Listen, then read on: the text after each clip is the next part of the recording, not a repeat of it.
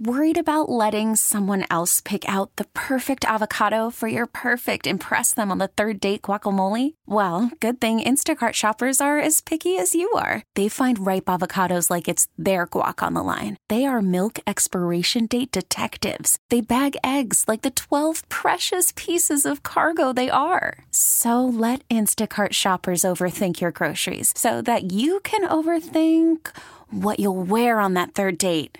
Download the Instacart app to get free delivery on your first three orders while supplies last. Minimum $10 per order, additional term supply.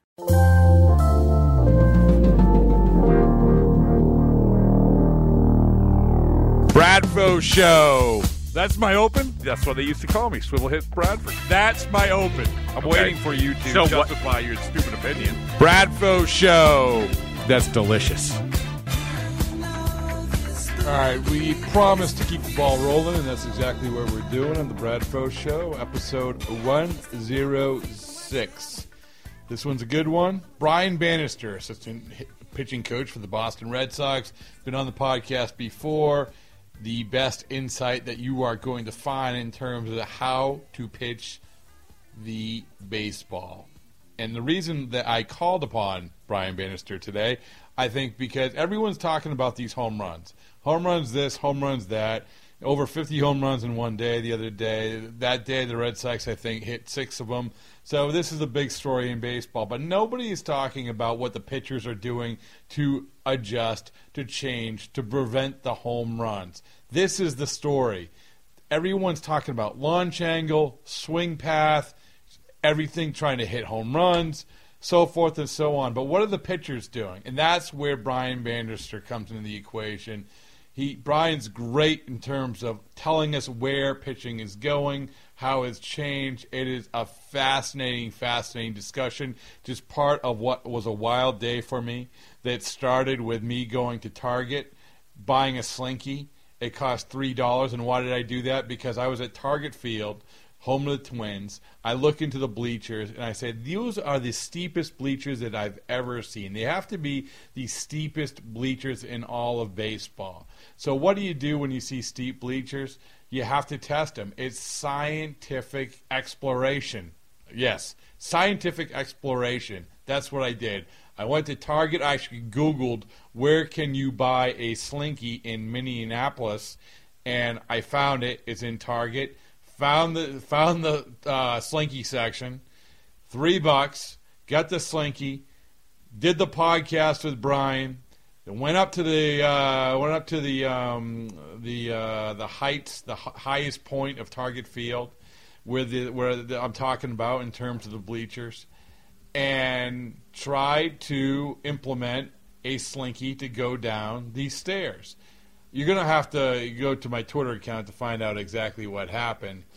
Uh, but, you know, I feel like it was a worthwhile activity. It was a little strange sitting atop those bleachers trying to get a Twinkie, uh, Twinkie, a slinky to go down the stairs while from a distance you can see almost the entire Red Sox, like basically the entire Red Sox bullpen were working out in the outfield looking up and looking and say, you know, what what is he doing? What's going on? What an idiot. Well, so be it. I mean, you got to mix things up every once in a while. So, what a day it was. And on top of it, the Red Sox lost in the 17 inning game. So I don't know when you're going to be listening to this, but this was the day. The Red Sox lost in 17 innings. I did a scientific experiment with a slinky at a ballpark on top of the, the, the steepest stands that you're ever going to find in Major League Baseball. And most importantly, we did a podcast with Brian Bannister to find out everything that you wouldn't you would ever want to know and everything you didn't know and everything that's going to make you smarter after listening. I guarantee you are going to be the smartest baseball consumer on your block after listening to this. This is a good one. How are pitchers approaching hitters who are just trying to hit home runs? Pitchers, are they winning? Hitters, are they winning? Uh, who knows? We'll find out. Episode 106 coming at you now. Second time in as many years, Brian Bannister is joining us. Last time, Brian, uh, it was all about young pitchers and uh, and finding a way to be better. Remember that? Who could forget that podcast? I got a lot of buzz though. I, people like what you said about uh, that was when I was on the Tanner Houck train. Which I guess was a good train to get on. He's pretty good, right? He's having a good year. Yeah, so there you go. Um, so speaking of trains to get on, everyone wants to get on the, the home run train when it comes to Major League Baseball. Just the other day, everyone surfaced. It was I think the Red Sox. The day the Red Sox hit six home runs, Major League Baseball hit over 50 or 50 it's becoming crazy. It's becoming outrageous. We saw it a little bit last year how this was going. A lot of strikeouts, a lot of home runs. That's how it is. So I wanted to take a little bit of a unique angle, Brian, and and and go down the road of how pitchers are adjusting to this. And that that may be a work in progress, but there's this absolutely part of the equation I think that not a lot of people are talking about. Everyone's talking about why hitters are hitting home runs. Well, pitchers have had their salvo too in terms of attacking the way that they're going at it, right? It's definitely way more of a three true outcomes game at the moment, uh, and it's been progressing that way for many years. Uh, from a hitter's perspective, I always do analogies. It's uh, in my role. I find analogies are way easier than, than talking about the actual subject matter. Right now, if you're a hitter, it's like being on the freeway and there's a traffic jam ahead of you, and then all of a sudden to the left you see this carpool lane with nobody in it, and it's like, oh, I'll just take the carpool lane with no cars in it, because they look out, they know that people upstairs are shifting on them, they know all their data, they know where they hit the ball, and it it's just so much more of a hassle as a hitter to try to deal with all that, and it's just I'll just take the carpool lane and hit it over the fence, and and because it's working, they've just gone that route, uh, and and that's kind of where I feel like the game's at right now. So, from a pitcher's perspective, and I remember talking to Rick Porcello about this last year, and he's a great guy to talk to about it because, as we saw on Monday night, he he really is, is a master of adjusting to whatever is in front of him and what he has to do.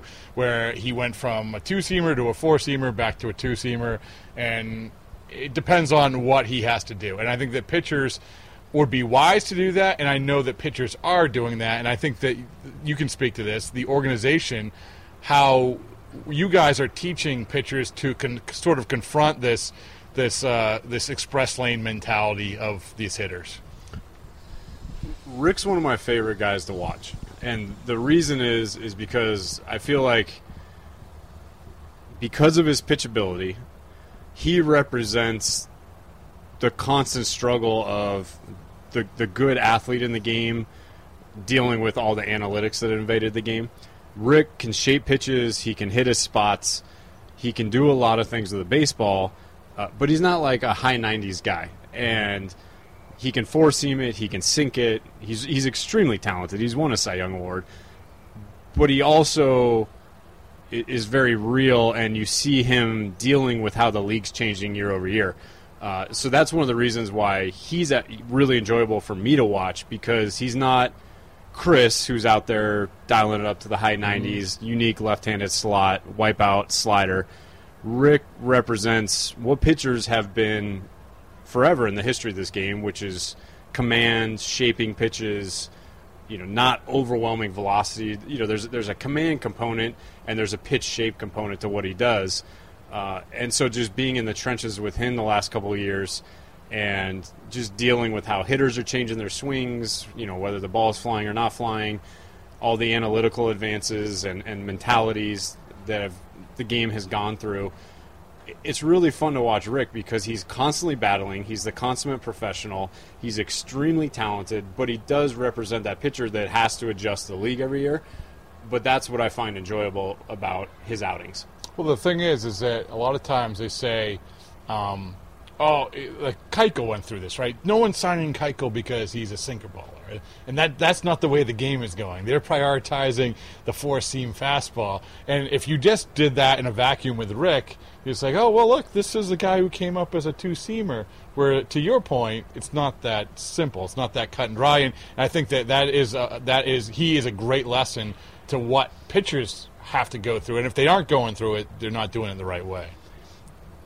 You know, with, with regards to the sinker, I, I think what's happened is, and, and this is more of a biomechanical thing, the sinker is still there, but it's just the changeup instead now, because when you when you get into the biomechanics of it, you can pronate more on a changeup with the ball in the outer half of your hand than you can on a two seamer, and when you throw that version of a changeup as hard as you possibly can, and a lot of these guys now can throw it 88 to 92 miles an hour, you have basically replaced the sinker with the same pitch, but with even more depth. Mm-hmm. So it's not that the sinker is not wanted, it's just we found a way to throw it better at the same velocity with more depth. And so I think that's what the league is seeing. You look around the league, and a lot of guys throw these really hard changeups, and that's just the new sinker because you, the human hand can simply pronate further with a changeup grip, and then if you throw that as hard as possible, you get that same velo range that Brandon Webb or you know any any of these really good sinker ballers always pitched in, mm-hmm. except they can pronate it further and get a little more depth. So it, it, it's still mm-hmm. a sinker mm-hmm. in effect, but with even more sink to it. Talk a little bit about, if you can, about some of the other pitches that um, that have evolved and devolved depending on the, the the hitter's approach, like we've talked about. Probably the most interesting genre is breaking balls. Um, most people know at this point that breaking balls outperform. Uh, yeah, I've been a component of that, proponent of that for years. But what's interesting is there's literally not enough classifications for breaking balls anymore. Uh, on the development side, there's about eight different breaking balls that you can teach a guy, and they all have different breaks. And so internally, we have to call them different things. you know, classically, they're called curveballs or sliders but that's not specific enough for what we have to do and, and when we have to develop a pitch with an individual pitcher. Uh, but that's kind of the fun of it. There, there's just this whole variety of breaking balls within that category, and they all have different purposes. They all fit in different places within a pitcher's mix, and we have to be able to teach them specifically to the pitchers. Um, so it, there's no such thing as just a slider anymore because you could have four different pitchers with four different slider breaks, and it's because their arms work differently. They have different spin rates. Their biomechanics are different. They have different mobility, flexibility. So that's kind of fun on our side. Is there, there's almost this whole wide variety box of chocolates of breaking balls, and we have to deal with them uh, uniquely from each other. And why? And we were talking uh, before about this, where a couple years ago you had the big Rich Hill twelve to six curveball. That was all the rage, and and now, and correct me if I'm wrong, because the hitter's path, bat path, and the launch angle approach. That that has become more challenging to implement. Now, obviously, you're gonna have outliers. Like you have two guys on your pitching staff right now, two of the, the two of the top three guys in terms of percentage of curveballs, we'll call it curveballs, um, are Brandon Workman and and Matt Barnes because I think they have an elite brand of curveball. But overall, the 12 to six curveball is sort of. Is, it, tell me if I'm wrong, but is playing into sort of this swing path that these hitters are taking. Yeah, that that has some truth. Uh, when that pitch is thrown on its own, one of the things I think you've really seen, and it's it's nothing new. If if you just look back on it, you look at somebody like Clayton Kershaw. He's had two breaking balls his whole career. He doesn't throw a changeup, and so he's thrown that big 12-6 curveball, but he also has that hard cutter slider. And when you look at somebody like Brandon Workman, he's essentially a mirror image of that from the right side. He's throwing that over the top fastball, the big 12 6 curveball, and then the, the cutter slider. And so, you know, in trying to break out from stereotypes that a pitcher has to have a fastball and a breaking ball and a Right. changeup, there's actually a lot of guys that excel and are way better with two versions of a breaking ball versus having a breaking ball and a changeup. Mm-hmm. And some guys are the opposite. Some guys have different variations of, of off speed pitches. And trying to find out as quickly as possible how a pitcher's arm work, how his hand comes through the ball, and what pitches he's able to throw allows us to make quicker decisions on okay, maybe this guy is a two breaking ball guy, and maybe this other guy doesn't need a breaking ball. Uh, you know, there's there's just so many different flavors of guys but we try not to hold ourselves back with, with stereotypes. Right. That's that's where you say, hey, hey, we Brandon Workman and Matt Barnes don't throw that curveball because hitters are hitting curveballs, which really, they are hitting curveballs, the slower curveballs more Yes. than they have in the past. Correct. Yeah, and that's been that that's been part of the metamorphosis is we still teach curveballs, but we've had to come up with different grips, different shapes, um, different training techniques to be able to show guys versions of curveballs that are going to be more effective in this environment. You know who said that the other day was Bobby Poyner, and and he, I was just talking to him. Hey, what have you been doing differently? He said exactly that. He said I'm throwing, I'm paraphrasing, but I'm throwing my curveball harder. You know, the the pitches that you're taught in little league and high school, for the most part, won't work here. And as coaches, we have to evolve, leveraging the, the data and telling us this this is what is working, and then figuring out ways to teach it. There, there's pitches that we've stumbled upon that I didn't even know existed a couple of years ago, and biomechanically how to teach it, what grip it takes, and which guys are candidates to throw that pitch can you give an example? like usually here I'll, I'll say it in a general way usually when a guy throws a pitch and nobody knows whether to call it a curveball or a slider or a cutter and th- there's all these like weird in between pitches they're like these um, things that have evolved out of the analytics in that they work but nobody would have taught them 10 years ago because we didn't know they were going to work and we didn't know that they would be effective and, and so it's this whole subgenre where they're really analytically based pitches and they don't have common terms. But we teach them anyways because when you look at the WOBA against them, for example, they just they don't get hit hard or they generate a lot of swing and miss. Hmm. And it's just as a coach how you have to keep evolving. I, I don't know what to call this pitch, but I'm teaching it because this guy's arm action is a candidate for it, and this other guy in the big leagues throws it, and it works, and so we're going to call it the thing. It's like wiffle ball. That's what you do. Yeah, well, it's it- like my one finger crap kicker. You know, it's in, like in wiffle ball, you invent pitches. Yes. And we've almost gotten to that point in Major League Baseball where you have all of the most talented guys in the world throwing all these pitches, and sometimes they almost accidentally throw a pitch, and it almost becomes this data artifact where it's a really good pitch, even though they didn't intend to throw it, and all of a sudden you run the numbers, and wow, that's a good pitch, and it's getting good results every time he throws Yeah. the other pitch he's trying to throw incorrectly. Why don't we just teach him that pitch instead? because it's outperforming the one he's actually trying to throw. Well, also this goes back. Let's bring it back to again the hitter's approach, where pitchers have had to rely on this kind of creativity. If if guys are going to take these massive swings and put two, three runs out but in one swing, after you can pitch a great game, but you give up that one, that you're going to have to make sure that you're creative, that you're you're ahead of the curve, and um, and so they are right. I mean, this is you're seeing that more. Even though home runs are up, I would imagine the creativity of pitchers is probably also up this year, right? Yeah, I mean, you look at you t- take away our first road trip.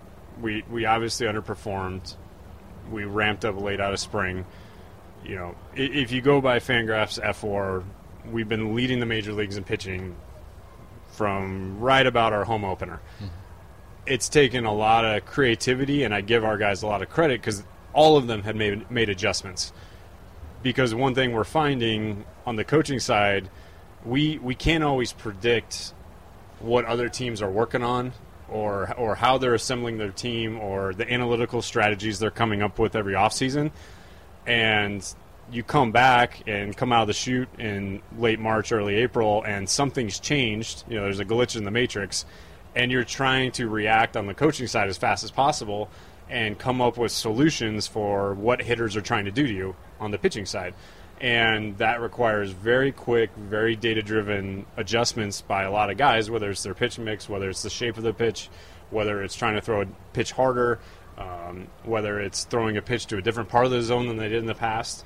You're just trying to be as reactive and flexible as possible, and it takes an open minded group of pitchers and coaches to get your guys synced up, get them confident, get their reps on the mound uh, out of the way so that they can go out and, and execute in a game. Was there a thing when, like you said, as this year is going along, you're like, oh man, you know, with this is that there was eye opening for you in terms of maybe how hitters were approaching it differently even than last year, or how you thought it was going to be coming out of spring training.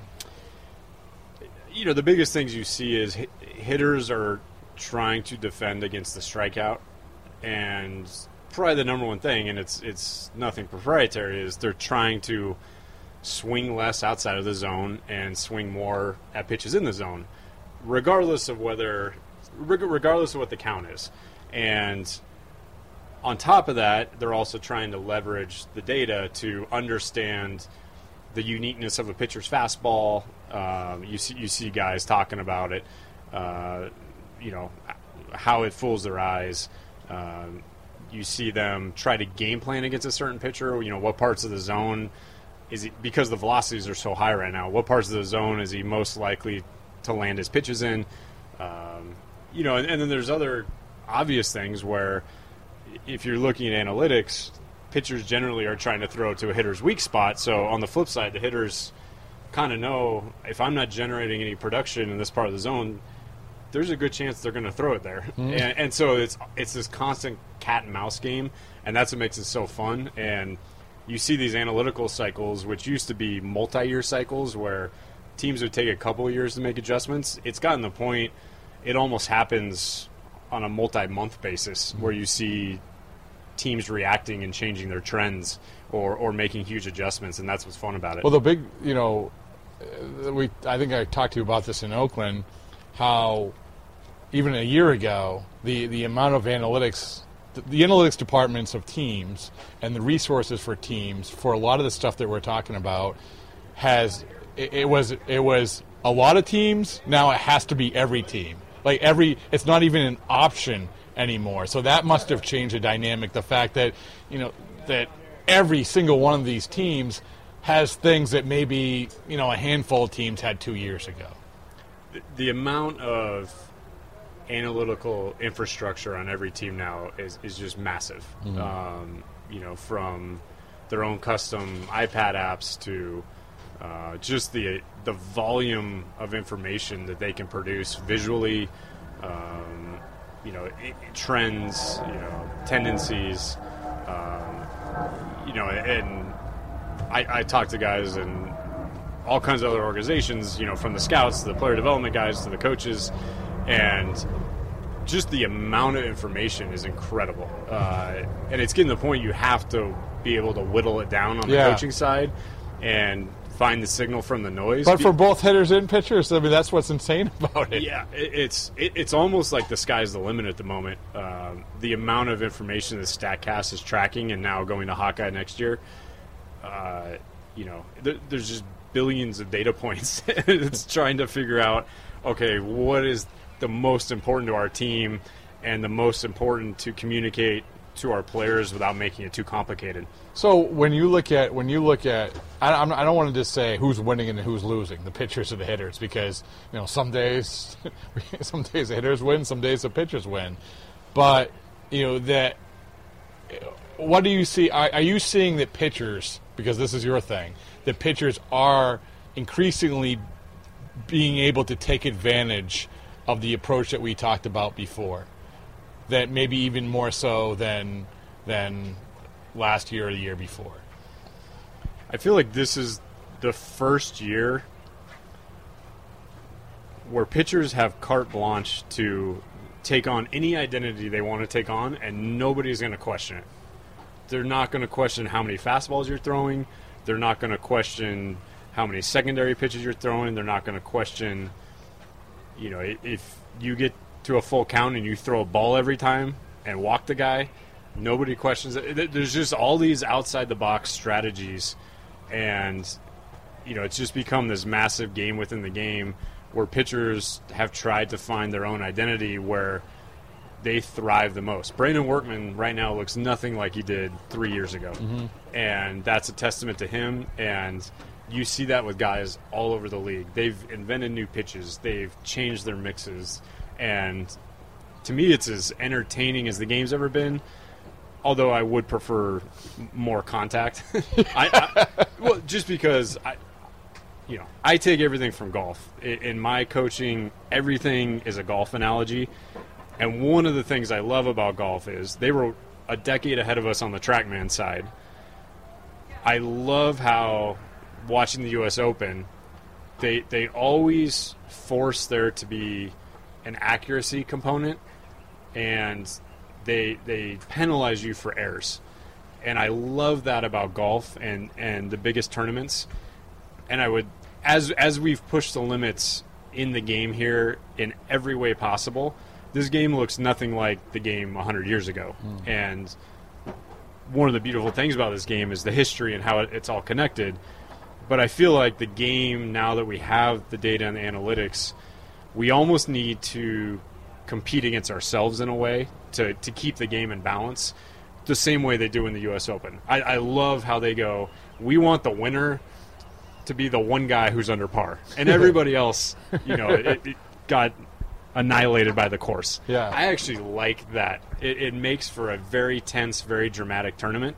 And in golf, they have things like they, they cap, you know, how far the ball flies. You can get those cheater balls and do your own long distance tournaments where they Sure. fly way too far. But then if you're going to play a regulation ball, it doesn't fly as far. You know, you're going to play a Pro V1 or something. And you know they make the greens faster. There, there's all these accuracy slash command qualities to golf, um, and it's fun because it's all the best players in the world against the course. And I feel like in baseball, we don't quite at the moment have that balance of risk reward. Right now, it's just flat out pure athleticism. It's mm-hmm. it's how hard can we throw, how nasty can we make breaking balls, how fast can we swing, how far can we launch a baseball what's fun to me is if, if there's almost that U.S. Open like quality to it all, mm-hmm. where you know if you've made the strike zone maybe a little more horizontal, where it matches the shape of the bat. Uh, if the ball was a li- the COR of the ball, how far it flies was a little less. All of a sudden, you you bring this risk reward profile where trying to hit a home run almost becomes the same as trying to go for the green and two on a par five in golf. A good one, Where, yes. where there's a there's a lake in front of the green, and if you're going to go for it, you, you better do it. And same thing, if you're going to try to hit a home run, except for the biggest, strongest guys in the league, you're going to have to try to swing a little bit harder, which opens you up for more swing and miss. And I, I love that balance in golf and how they pull that off. And I think right now baseball, with all the technology, it's just been so disruptive. We haven't gotten the point We're kind of that balance component has has really come about. It's fun because this is as a, this is as athletic as the game has ever been. Um, but I also think the analytical pinnacle of the game, which we're we're rapidly getting towards, isn't also the most entertaining to watch. And I think there's a balance in there somewhere. Uh, I love contact. I love great defensive plays. I love strategy. Uh, I love pitchers being forced to have a little bit more of a command component to what they do, and I love hitters having to make contact a little bit more often. I, I think all that is good for the game. Last question is: You had mentioned that you know if these guys who had these pitches in high school. I mean, this is how they were drafted, right? And this is they had these pitches, and the pitches work, and, and even probably in the minor leagues, this is what got me to where I am. A big part of this equation, just like when it comes to analytics and shifts, you have to have an acceptance of it. There has to be a willingness to say, "Hey, listen, I know that your dad taught you how to throw this pitch, but we are going to have to change a lot of different things." Have you noticed a, a difference in terms of across the board? And you're a coach, and you're usually going to be told a coach, "Hey, a coach is going to tell me something to do. I'm going to do it." But have you noticed an acceptance of of all right, you know, I'm willing to to invent these new pitches that you're talking about? I, I th- I'll say that this year is probably going to be the year on the development side that's the tipping point where the kids coming in, and I'm about to go see our new draft class next week for the first time, where they're going to be pushing us as opposed to us pushing them. They're coming from backgrounds, whether it's perfect game, Driveline, their college programs, you know, you name it. where they've been exposed to data, to technology, to collection devices. Uh, they're savvy on Twitter, Instagram, all the above, and they're asking us for more information as opposed to us having to convince them to use it. And I, to me, we've reached that saturation point, and it's now swinging the other, direction where we have to be prepared and and put in the legwork on our end to almost keep up with their appetite for it. All right, and, and, and that uh, tone. Now I have to go up to the top deck of Target Field and, and put a slinky down the stairs. Good luck with your slinky. Because you know And why? Please film that. You know. Oh, that's why. You know why, Brian? Because science. Science. Science. Thanks so much. Great to be here. We get it. Attention spans just aren't what they used to be heads in social media and eyes on Netflix. But what do people do with their ears? Well, for one, they're listening to audio. Americans spend 4.4 hours with audio every day. Oh, and you want the proof? Well, you just sat through this ad that's now approaching 30 seconds. What could you say to a potential customer in 30 seconds? Let Audacy put together a media plan tailor made for your unique marketing needs. Advertise with Audacy. Visit ads.audacy.com.